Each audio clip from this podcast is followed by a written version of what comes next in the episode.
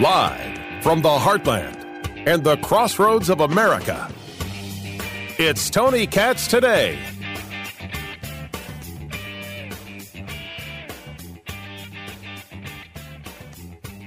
We're one day away from Election Day. And every bit of the polling continues to tell the story. Republicans are going to take control of the House and the Senate. Tony Katz. Tony Katz today. Good to be with you. 833 got Tony. 833 468 8669. That's the number. 833 got Tony. I get what the left is saying because they have to put on a brave face.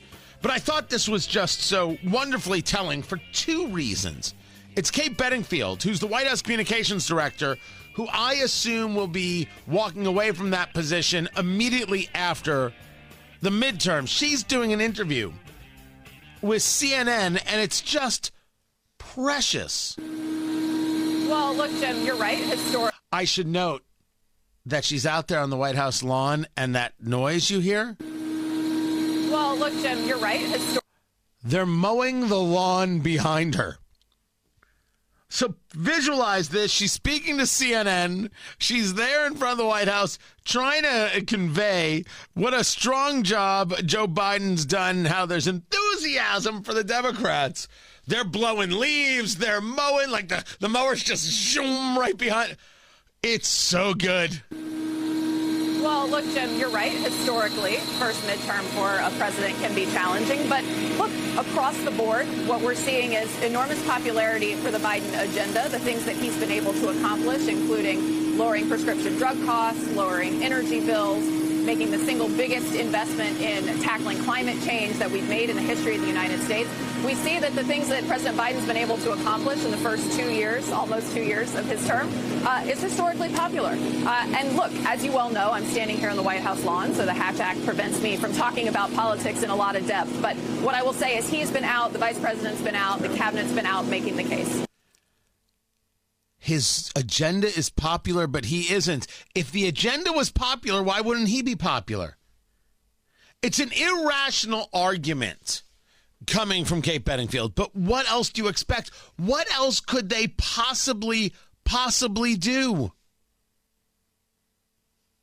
Every single piece, every single moment they have tried to create of connection has just fallen apart. And there is none. There is no connection. And I started by saying you take a look at where the polling is, it shows Republicans in the lead. This is how they try to explain it on MSNBC. You've never lived through this before. The pollsters have no idea if they're right. They think they're right, but maybe their sort of assumptions about who's coming out to vote is wrong. Uh, Democrats are really excited about the surge of early votes, but we Right. don't know. We know that Republicans vote more on election day. We don't know how many of them are coming out. we you know, just—they don't know which end is up. They don't know who's voted. They don't know who cares. The whole thing is a mystery to them. Sacrifice, dogs and cats living together, mass hysteria. Sounds about right. Sounds about right. Part of the reason why they don't know is because they are not willing to acknowledge. I'm going to get into that exact conversation with Ed Morrissey of hotair.com. He's also the author of the book Going Red. Really does. He's done the, the detailed analysis of how elections work and how counties really make the difference and how you got to understand where you're campaigning. Uh, so, going to get into it with him. The idea that Joe Biden is popular or that his policies are popular is hilarity. It's not real. It's not true. It is anything but true. How could you think that somehow the policies are popular, but the man is so reviled? And he is. How could you possibly think that these two things can exist?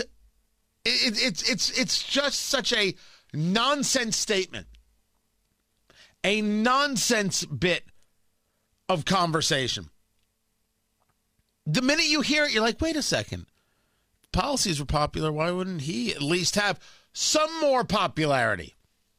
Being the guy who brings forth the policies, but he doesn't. And that tells you where some of the great disconnect is. And that explains why these people are like, oh, no one knows this and no one knows that, no one knows the other. Okay, you can argue that when it comes to the polling, no one knows anything. no one knows.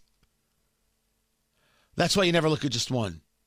But you look at the amalgam, you look at it to- totaled up.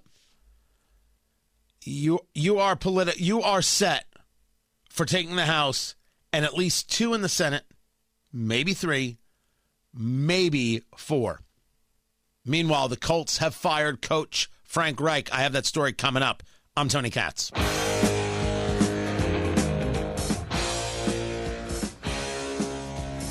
Well, just this morning, it was a conversation of what were the Colts going to do. New England 26, Colts 3, just over 100 yards of passing, not even 100 yards of rushing, zero offense. But a defense that that did its job. You cannot deny that that defense did its job against New England because if it was just the defense, New England only has 12 points. Can't blame the defense for a block punt that put New England on the one yard line. You can't blame the defense for a pick six from Sam Ehlinger in the fourth quarter. Tony Katz, Tony Katz today. It's good to be with you. JMV joins us from 93.5 and 107.5, The Fan in Indianapolis. And just this morning, we're talking about what is the Colts' plan? What does owner Jim Irsay do in his 25 year tenure as owner of the team? He has never, ever fired a head coach midseason until today. Frank Reich fired as coach of the Indianapolis Colts. JMV, your take. Hey, Tony, we talked this morning about how, you know, obviously in the past, Jim Irsay had never done that, but yesterday, was that breaking point. And really, going back to September, you and I have been having these consistent conversations about okay, what would it take for Jim Irsay to do something that he has never done in his full ownership and guidance of his football team? And it was something like this. I think we came up with examples of Carson Wentz, you know, beating the Colts in their building or whatever, but it was something like what we saw yesterday. And honestly, he had no choice this had to be done. Frank Reich and the way that this team responded listlessly yesterday, and especially on the offensive side, he had no response other than firing Frank Reich. Thus, you make history in the past 25 years of doing something you haven't done. But uh, listen, for the fans, for the players, it's the way that it looked yesterday, where this organization, by the way, which is a huge mess right now, where it is – this had to be done today, and Jim Irsay did it. So take me through, in, in your view, the difference between Jim Irsay's headspace yesterday, today, versus Jim Irsay's headspace after losing to the Jacksonville Jaguars at the end of last season when they immediately depart with Carson Wentz, get him directly out of there, that loss that kept them out of the playoffs what was different in the headspaces because I cannot imagine Irsay was angrier last night than he was that day losing to the Jacksonville Jaguars. Well, from what I hear, it's pretty close, but I will give you an example. So you go back to the end game a year ago in Jacksonville and just the incredible embarrassment that was that kept them from the postseason.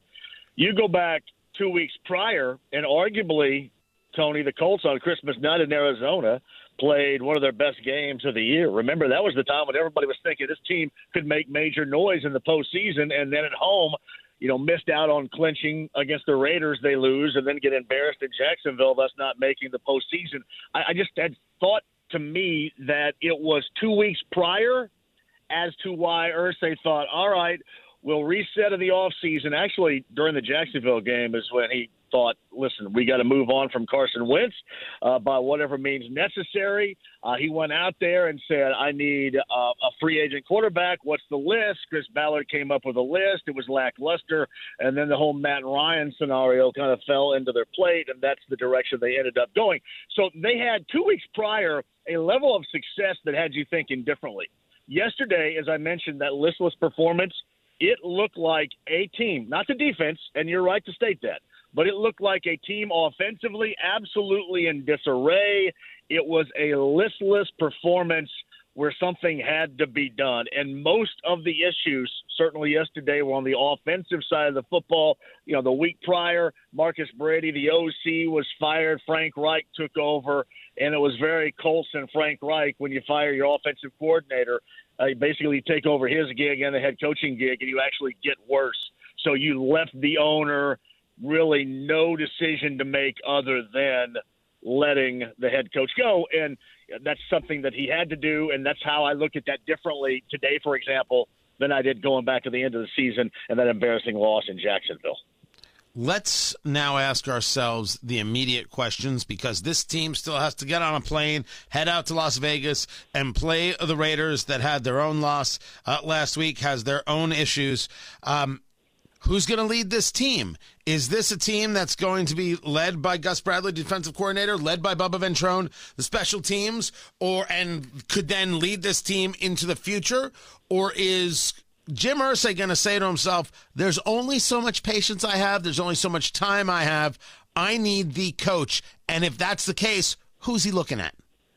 Well, you know, I'll give you the, the first things first here. I think on an interim basis, you're going to end up getting special teams coordinator Bubba Ventrone. Now, we'll find out, I guess, coming up probably before then. But officially at 6 o'clock, Jim Irsay and Chris Ballard are finally going to speak out and say something regarding this team and this decision today. But my guess is going to be Ventrone. You also have a couple of former head coaches, as you mentioned, and rightly so. Gus Bradley, the defensive coordinator, has a pass as an NFL head coach, and John Fox is also on that staff, and he has a – a pass as an NFL head coach, but I think it's going to end up being Bubba Ventrone because you don't know what you have here. People talk about how he could be a head coach further down the road, and if you're going in this direction right now, I don't know why you go with a guy like Fox or a guy like Bradley. You know what you got right there.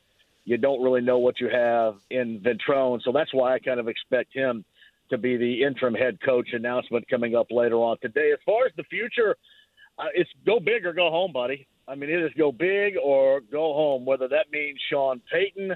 Now, with Sean Payton, I don't know how. First of all, let me go ahead and backpedal a little bit. You're talking about the uh, former this, Saints coach, yes, the guy yeah, who, yeah, with Drew Brees, yeah, took a Super Bowl from uh, some guys in Indianapolis. Yeah, exactly. Uh, you, go, you go big or go home on this. But a decision like that um, would, would take some things. But here's the major thing is that somebody like that is going to want certainly personnel control – so where does that leave Chris Ballard? And as I told you this morning, Chris Ballard is to me equally on the hook for this mess as the head coach. So I don't know how Chris Ballard at the end of this year gets a seventh year to guide this team, to to get their next quarterback, to try to reformat this offensive line that he put together and has been just a massive failure here. I don't know how you hand him the keys to do it again. Given the decision today, at some point to me, the general manager, Chris Ballard, needs to be next. Talking to JMV from 93.5, 107.5, The Fan in Indianapolis. 3 to 6 p.m. is when you can catch him. You're now this team. In the past eight days, your quarterback has been, well, two weeks we'll call it. Your quarterback has been switched out. You lost your offensive coordinator, and now your head coach has been fired. Are you saying thank goodness that Reich is out, or are you saying holy crap that Reich is out? I don't know about you. I'll flip this back to you. I think this organization looks like an absolute catastrophe, a mess from top to bottom right now. All right, so give me your viewpoint. Is that how you view it too?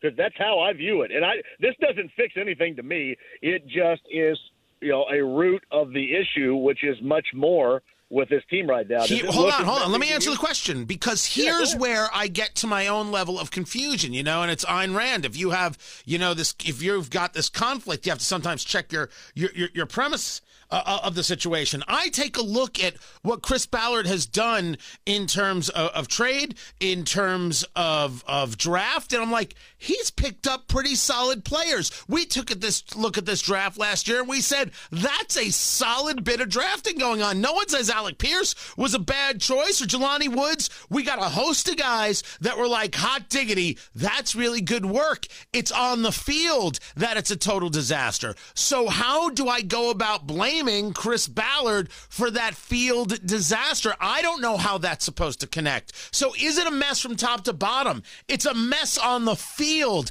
I don't know about top to bottom. Well, let me tell you, the, the players that we see, and I think we both agree, right? The reason why this team offensively has been this disaster this year starts with the offensive line. That is all on the shoulders of Ballard. He is the one that comes up with the theories of you got to build from the inside out. You got to do that with the offensive line, and you give money.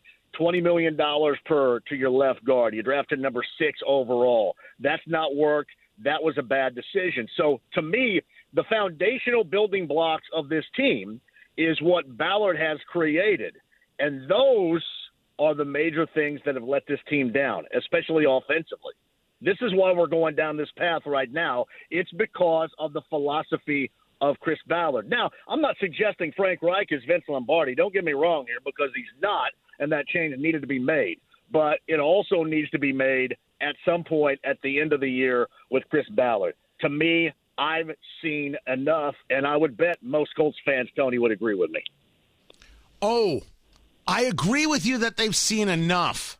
That much I can agree with. I just don't. I, I don't know if if you have you know it's, it's the Bill Parcells line about being able to pick players. If you want me to cook the meal, the least you could do is let me buy a couple of the ingredients. That that was his line, former coach of the New York Giants, and and then all around the NFL. Um, going outside of the organization. You'd mentioned Sean Payton. Give me another name that you think Jim Irsay would look at, or you'd want him to look at, because you know he's listening right now. Uh, that you'd want him to look at for the organization. Who is it? It- it- It's it's funny, and, and this is not this is not at all my theory, but I, I've been bombarded with this. All right, so when does Manning come back? Um, do I expect that? No, but No. I think at some point because he's so much better off doing what he's doing right now than messing around with this. But again, that is going to be probably a conversation. Hopefully, it's short lived, but it's going to be a conversation at some point. Um, normally, it's going to be some kind of hot, hot um, coordinator. I, I don't know if they go that direction. That's why I brought up Sean Payton at the beginning here, because I just think that he is going to to go big. I just don't know how somebody like Sean Payton and Chris Ballard, if he were to stay, would would get along. I, there's no way that Sean Payton is going to have Chris Ballard, as you mentioned with that Parcells quote, going to be picking out his groceries to prepare that meal. But I would start right there and then move further down and see where the squad is going right now. I just don't think a lot of these names, because when you think about it, Tony, it's halfway mark of the season. There's not a lot of dudes, not a lot of names that have emerged right now as far as would be a really good fit here. That's the reason why everybody always comes up with Sean Payton because he's the outlier. He's the guy that's just kind of waiting out there at some point, and somebody is probably got a hard target. we just haven't seen enough of the season to find somebody that would make a great deal of sense since we're only at the halfway mark. That's what makes this even worse. It is. It's it's not a bad name, you know. It's it's like how you always hear Bill Cowher uh, brought up in these situations. Somebody's going to be taking a look at Byron Leftwich, the offensive coordinator of the Sure. Tampa Bay Buccaneers. That much is going to happen as well. JMV 93.5, 107.5, The Fan, 3 to 6 p.m. He'll have more on this. This is Tony Katz today.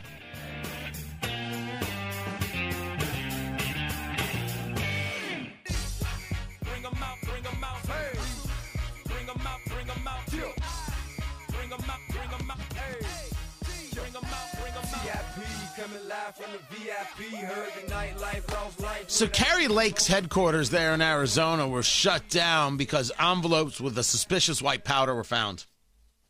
Tony Katz, Tony Katz today. 833 got Tony. Tell me more about it's only the political right that's violent. Just stop it. Y'all sound so just what's the what's the word? What's the that's it. Dumb. The political right, their violence they're bringing.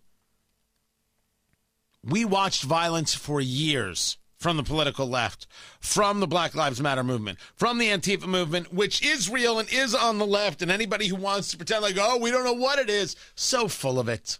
Don't, don't, just, just, just smile and nod, then call them liars and move on with your day. Tony Katz. Tony Katz today. 833 got Tony, 833 468 8669. A staffer opens an envelope because envelopes come to the office, right? People's mailing checks, they they sending their letters, they're angry, whatever the case may be. Kari Lake's campaign no different than anybody else's white powder. They have to shut everything down. They have to, they're testing. The FBI and Phoenix police were called out. This was over the weekend. Hazmat bomb squad units. Can you imagine the amount of money they're costing uh, Phoenix and the state of Arizona? Never mind the fear that they're trying to instill, which is, of course, violence. What, what, only January 6th is violence? No. When you burnt down businesses in Minneapolis, that's violence. When you killed cops in St. Louis, that's violence. When you engage Chaz chops in autonomous zones in Seattle, that's violence. When in my beloved Indianapolis, two people are killed in two nights of rioting, that's violence. These people want you to believe that only January 6th is violence. I'm not arguing that January 6th wasn't violent. I am saying it is not the only example. And if we want to be people who do away with this stuff when we're talking about elections, well, then we have to be people who do away with this stuff when we're talking about elections, and that means discussing all of it. As opposed to the people who are so radically ideological, they will only discuss some of it. Now, uh, Kari Lake, the candidate, was not there, was not affected by anything. The staff member was under supervision. I have not heard any more, and I only hope that they're well. This falls in line with another story of a black woman who was choked by a white man at a rally regarding Governor Hochul, she a supporter of Lee Zeldin, the Republican. So first, you have a black woman who supports a Republican. When and as you know, when that happens, of course, they're no longer black women. Oh, no, no. You're black and you're a conservative. You're no longer really black, or you've never been really black. And if you're a woman and conservative, you're not really a woman. This is what the left teaches. So, of course, it was okay for this man to put his right hand around this woman's throat. By the way, I should say to you that uh, the, the reporting I saw refers to her as a black woman. If I uh, take a look at the video, I can make an assumption, but assumptions often get people into trouble. Choked somebody. You didn't like what they had to say, so you choked them. Not sure why you would do such a thing. Not sure why you thought that was the answer. These are people who oppose Governor Kathy Hochul in New York running for reelection as governor. Remember, she was installed as governor because she was the lieutenant governor when Andrew Cuomo, oh, you remember Andrew Cuomo, right? Oh, I don't have to remind you of Andrew Cuomo, the guy who was going to lead us out of COVID and into the promised land when, of course, he was uh, groping women in his office.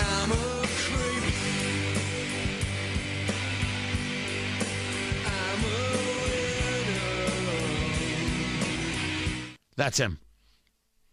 And so now she gets to be governor. Now she's running in her own right and she's not super popular. Now it is Cal I mean California. It is New York. Like there's a difference. It's a very long road for Lee Zeldin. And I know there are people who are like, "Man, he's getting close. Oh, he can win this thing." It's not that I don't want him to. It's not that I don't want him to. I am totally fine with this. I only hope it happens. It just does not look that way. It doesn't look that way at all. But the fact that Democrats are worried about it, I love that. Oh, I think that tells you much. And by the way, this whole idea that just because I don't think something's going to happen means somehow that I'm okay with things. Let me, uh, share with you something that took place here. This is uh, President Trump. President Trump is talking about or he's he's at this campaign event. It was in Pennsylvania? I think it was in Pennsylvania. And he's talking about 2024.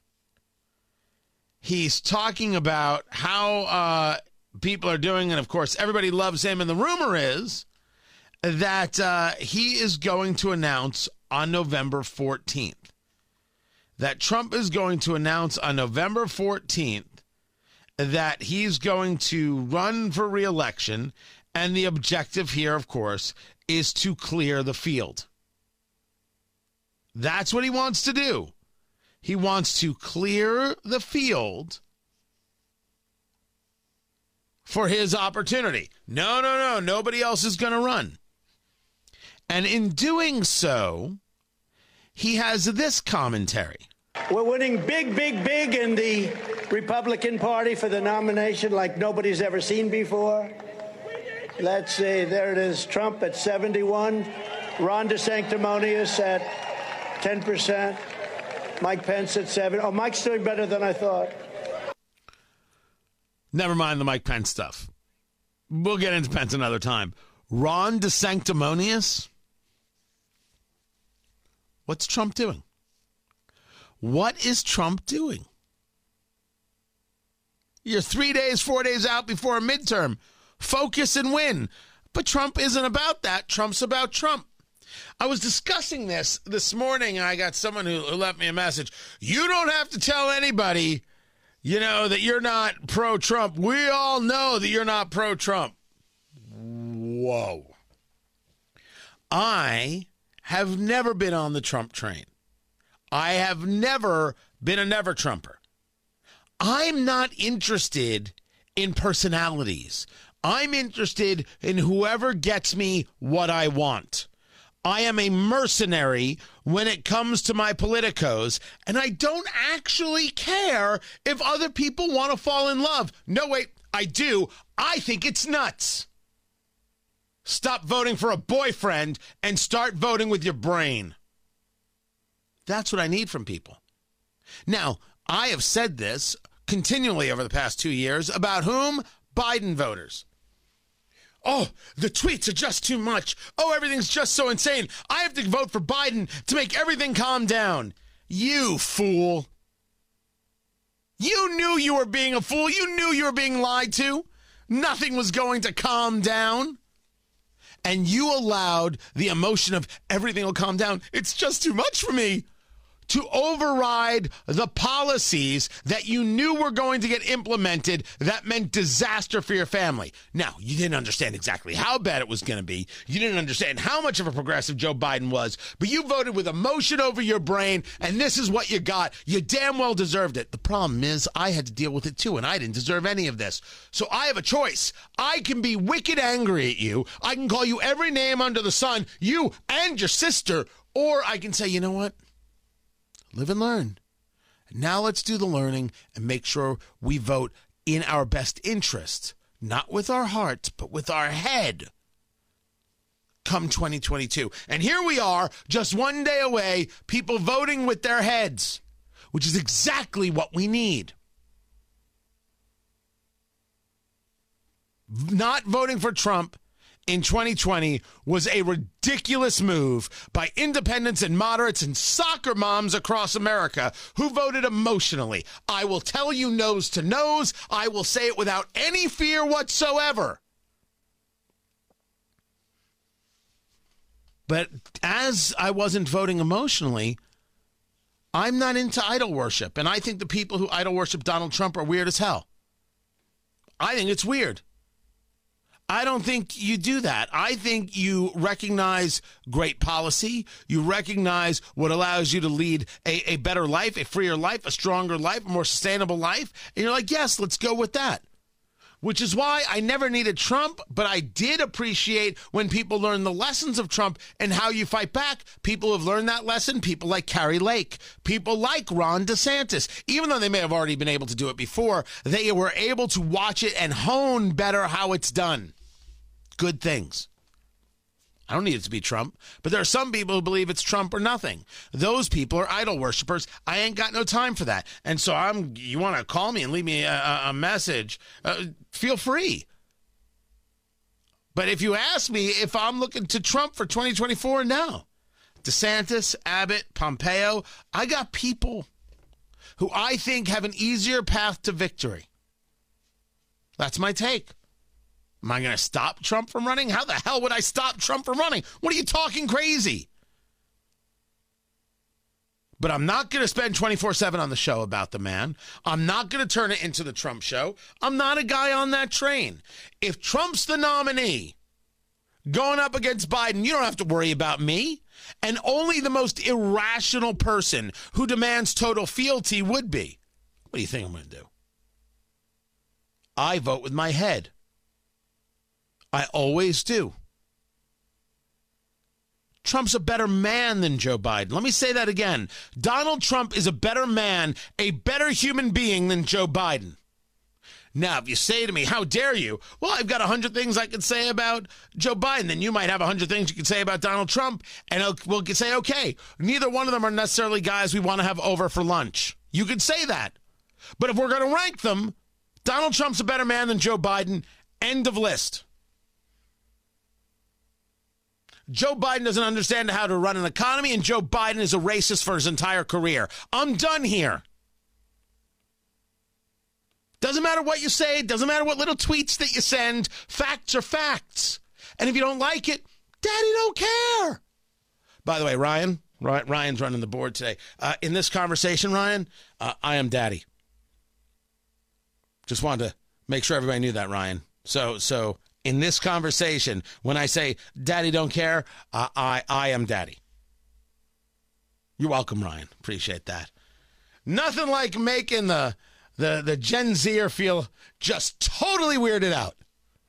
Ah, I should be hearing from HR in mere moments. So just because I'm not on the Trump train doesn't mean I'm anti-Trump, doesn't mean I'm never Trump. I've never been never Trump. I have never understood never Trump. It doesn't make any sense. It sure as bloody hell is not a conservative position at all. At all.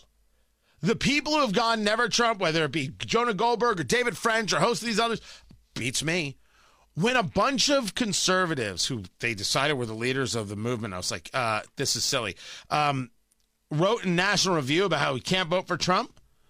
What did I say on this show? That's a mistake.